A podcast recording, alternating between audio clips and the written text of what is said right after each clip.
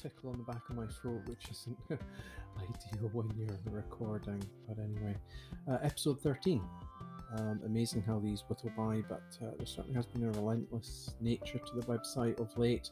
Just trying to get things up in advance of the is it on, is it off tasting, technical things. Um, it's been a mad couple of weeks, hence why I haven't really managed to do this until now. And um, I'm glad to obviously sit down for a little bit and just um, relax, I suppose, and talk about some of the things we've put online on the website. So there's going to be two uh, actual pieces uh, today. Uh, we're going to talk a little bit about um, a great entry from the 26th of June 1942 from the logbook.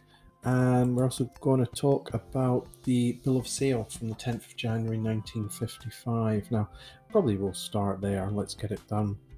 Uh, there has been a, a, flurry of these appearing on eBay um, from one particular seller who must have a cache of uh, Montrose related whiskey documents that they are selling off one by one at increasingly higher start prices and longer duration. So, yeah, yeah you can see why. Um, so, um, they seem to be doing very well. These Glen Mhor documents, uh, compared to some of the other ones, are certainly desirable and in demand. And as usual on eBay, it all comes down to the final seconds. And as I've said before, these auctions close when um, I'm in the my ch- my son's bedtime routine, so that you know you can't defend your position. All you can do is stick your maximum bid in, which you think's reasonable, and walk away. And every time now, outbid. So if someone wants to pay more for something, then you can't stop them. You know, it's like uh, being on a the A9 or something, and you're driving as fast as you want to go. Guaranteed, there's somebody behind you wanting to go faster. So just let them go. You know, you know, there's no hassle in it. Just move on. But this particular document from 1955 was a great one. Um, it featured uh, 20 hogsheads at um, I think seven pounds each, which goodness, it must have been a bargain back then. But um, the most amazing thing about it, apart from the type typing, I love old typewriters and uh, the typeface and the, the detail, you know, and you can tell almost uh, certain numbers and letters have been accentuated by just a, a firmer press, you know. So it's, it's got almost like a signature in it, and it does have actually a signature of a Birnie in it, paid with thanks, and we do think. Uh, uh, one of them is in it. So that's fine. You know, that would have been such a cool thing to own, but it wasn't to be. Um, and like buses at the moment, there's bound to be another one. What was interesting, I'm sure, about the, the document was um, it actually talked about where they were warehoused in Glen Mhor, and it gave us an idea of how they um, numbered and, well, not numbered as such, how they laid out their cask inventory. So these were in um, warehouse uh, 17B and 17C. Now, if you've been a regular hardcore uh, Glen Mhor follower, uh, you'll know Glen Mhor did not have that many warehouses. And I suppose potentially you could think, well, they might include the Glen Albyn warehousing, and maybe that might touch upon 17, but uh, it's not the case. It does say Glen Mhor. So I would think uh, 17B and 17C being reasonable and thinking about it logically would mean warehouse 1 row 7 layer c uh, warehouse 1 row sorry warehouse 1 row 7 layer b. So they're clustered together which makes sense and probably 10 on each layer. So i think that is probably the most realistic conclusion we can come to that. And uh, you know, this is an era before barcodes and scanners. And I remember talking to uh, more modern day warehousemen, and they they hated uh, the barcoding and the scanners because they were just constantly scanning stuff. Uh, I suppose it does make things easier to track and trace, although the industry would have us believe that casks still get lost and rediscovered, which okay, but I do there's something tactile and romantic, I suppose, and faithful and traditional about a proper painted cask. You know, um, obviously there's a color scheme for how many times it's been refilled, but then if you've got the distillery name on it, you've got uh, the year, the vintage, the year, uh, you've got the cask number, I think that's great. You know, and when they're lined up like that, it's fantastic, and you can see just drift your eye across a row of casks and almost you're looking back through time. You know, I've I've been very fortunate to be in some warehouses to seeing some great casks. Uh, one particular favourite was seeing a, row of 1950s Glen Grants, you know, um, just sitting there, you know, um, over nearly 70 years old, all of them. Um, that was amazing. But just to think, you know, when with the numbers on them, when those casks were filled, you know, the men and the t- that time and the processes and the production, all these things, you know, it just goes through your mind. Whereas a barcode and scanner, I think it sort of loses something, doesn't it? But yeah, I can see, I can see why. But certainly, you know, the newer distilleries that still do it, I, I really think, you know, I really appreciate seeing that they do those little extra touches, and some of the old ways have not died away. Anyway, that document got it's gone somewhere, but hopefully it'll turn up someday and people will be able to see it and enjoy it for what it is. The other uh, piece was uh, the logbook entry for the 26th of June 1942. Now, uh, I was reading this and yeah, it, it, brought back memories, and I talk about this in the article, which is linked below because it mentions the NAAFI, which some people might know uh, what it is because it's, it's very scaled down. But I used to live on naval bases when I was a kid, so I know the NAAFI was the shop. You know, you would go and yeah, slightly a bit more expensive at times with certain things, maybe a, a little bit more of a, a selective selection. Um, but it was basically the army and navy stores where you would go and um, people on bases or married quarters that's where you get your provisions. Um, by that I mean general food stuff and drinks and stuff. Uh, so when I saw that mentioned uh, in this entry, it was um, of interest. You know, it brought back those memories. But anyway, I'll read it to you, and it's from Gilbert W. Peterkin, and certainly it looks like Gilbert is responsible for both sites now. That's the trend I was seeing at the time of this entry and subsequent pages. He seems to be overseeing Glen Albyn, which I think on this entry is just about to close very soon, and Glen Mhor will follow, and we can bring you those exact dates in future logbook entries, um, which is great because that sort of detail you don't really get. You know, there's a lot of books out there that say distilleries closed 1941 or some 1942. Generally, they don't talk about them still doing um, distilling in 1943, but definitely the case in Inverness.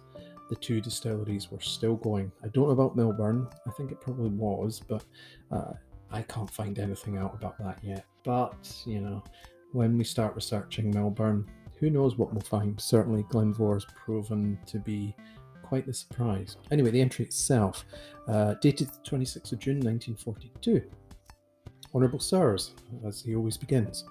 I have to report that at, I think it was 410 on the 24th instruction.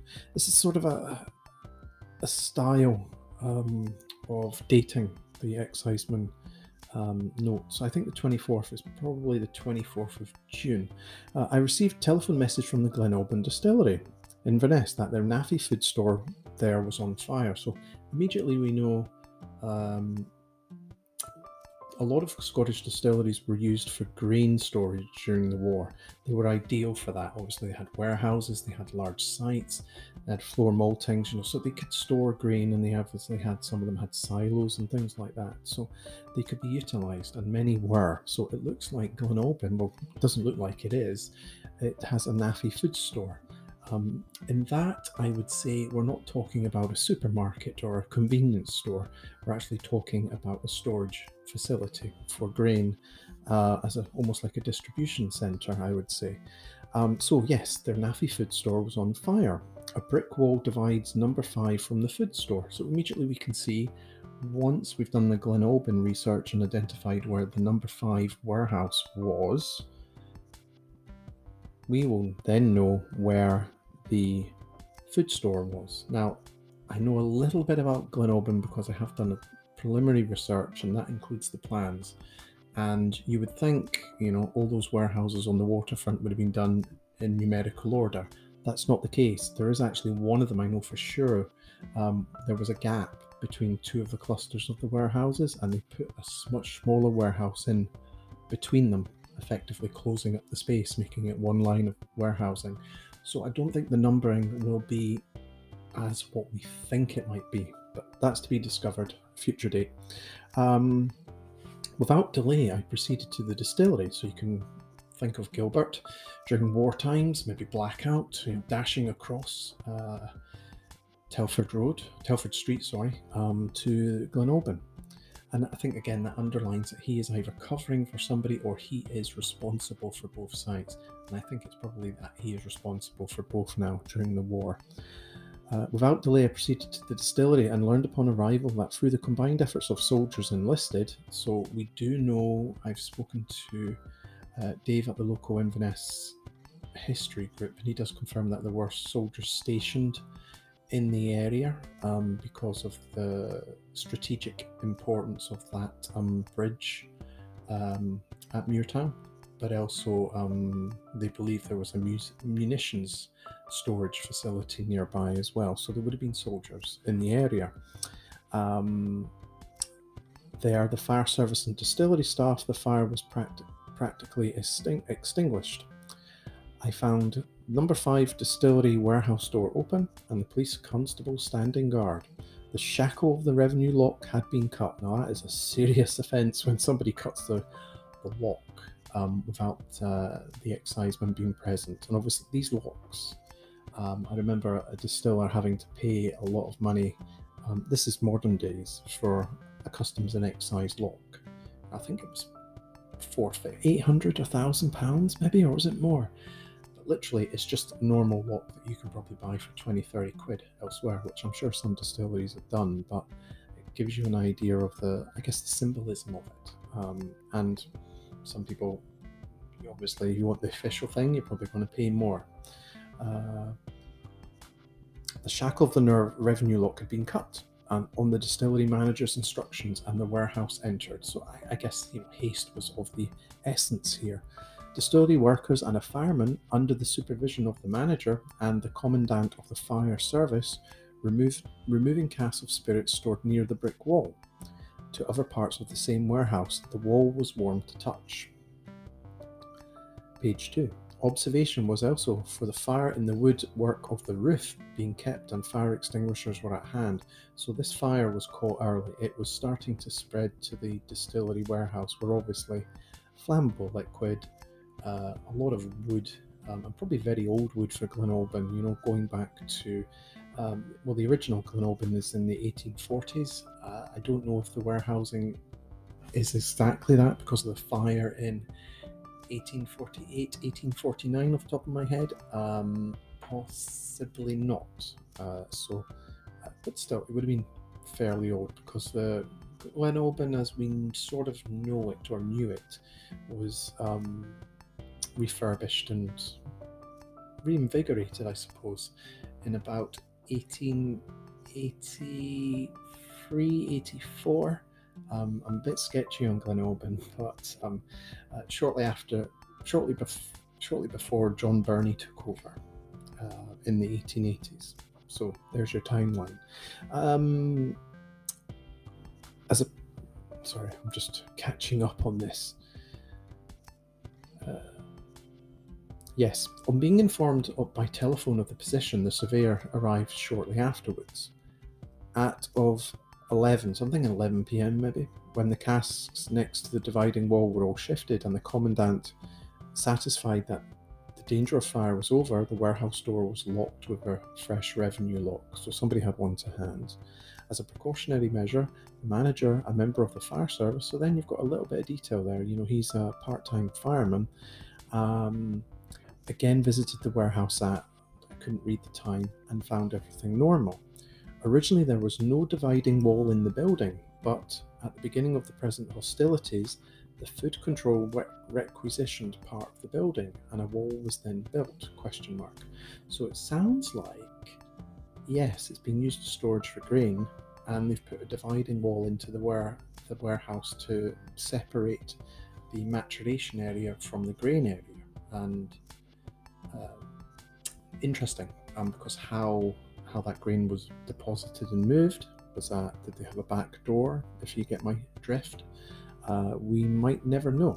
As a result, of the fire, part of the roof of the food store and part of the office was burned, and the quantity of food should be water, but the distiller warehouse and its contents escaped destruction. Um, yesterday, I examined the warehouse and all the casks externally, and I am satisfied with the security of the warehouse. Is next page unimpaired, and the cask spirit, apart from shifting, have not been interfered with. The distillery is silent at present. I am your honourable sirs, G.W. Peterkin. Uh, an entry, a reply from the Commissioner of Customs and Excise in London. Proceedings approved. Uh, the loss appears to have arisen, and the security of the warehouse is stated to be unimpaired. See enclosures 2 and 3. Would have been great to have these enclosures. Presumably, the office in the warehouse remains satisfactory. Uh, further action appears to be necessary, and the broken lock should be returned for repair. So they want their lock back.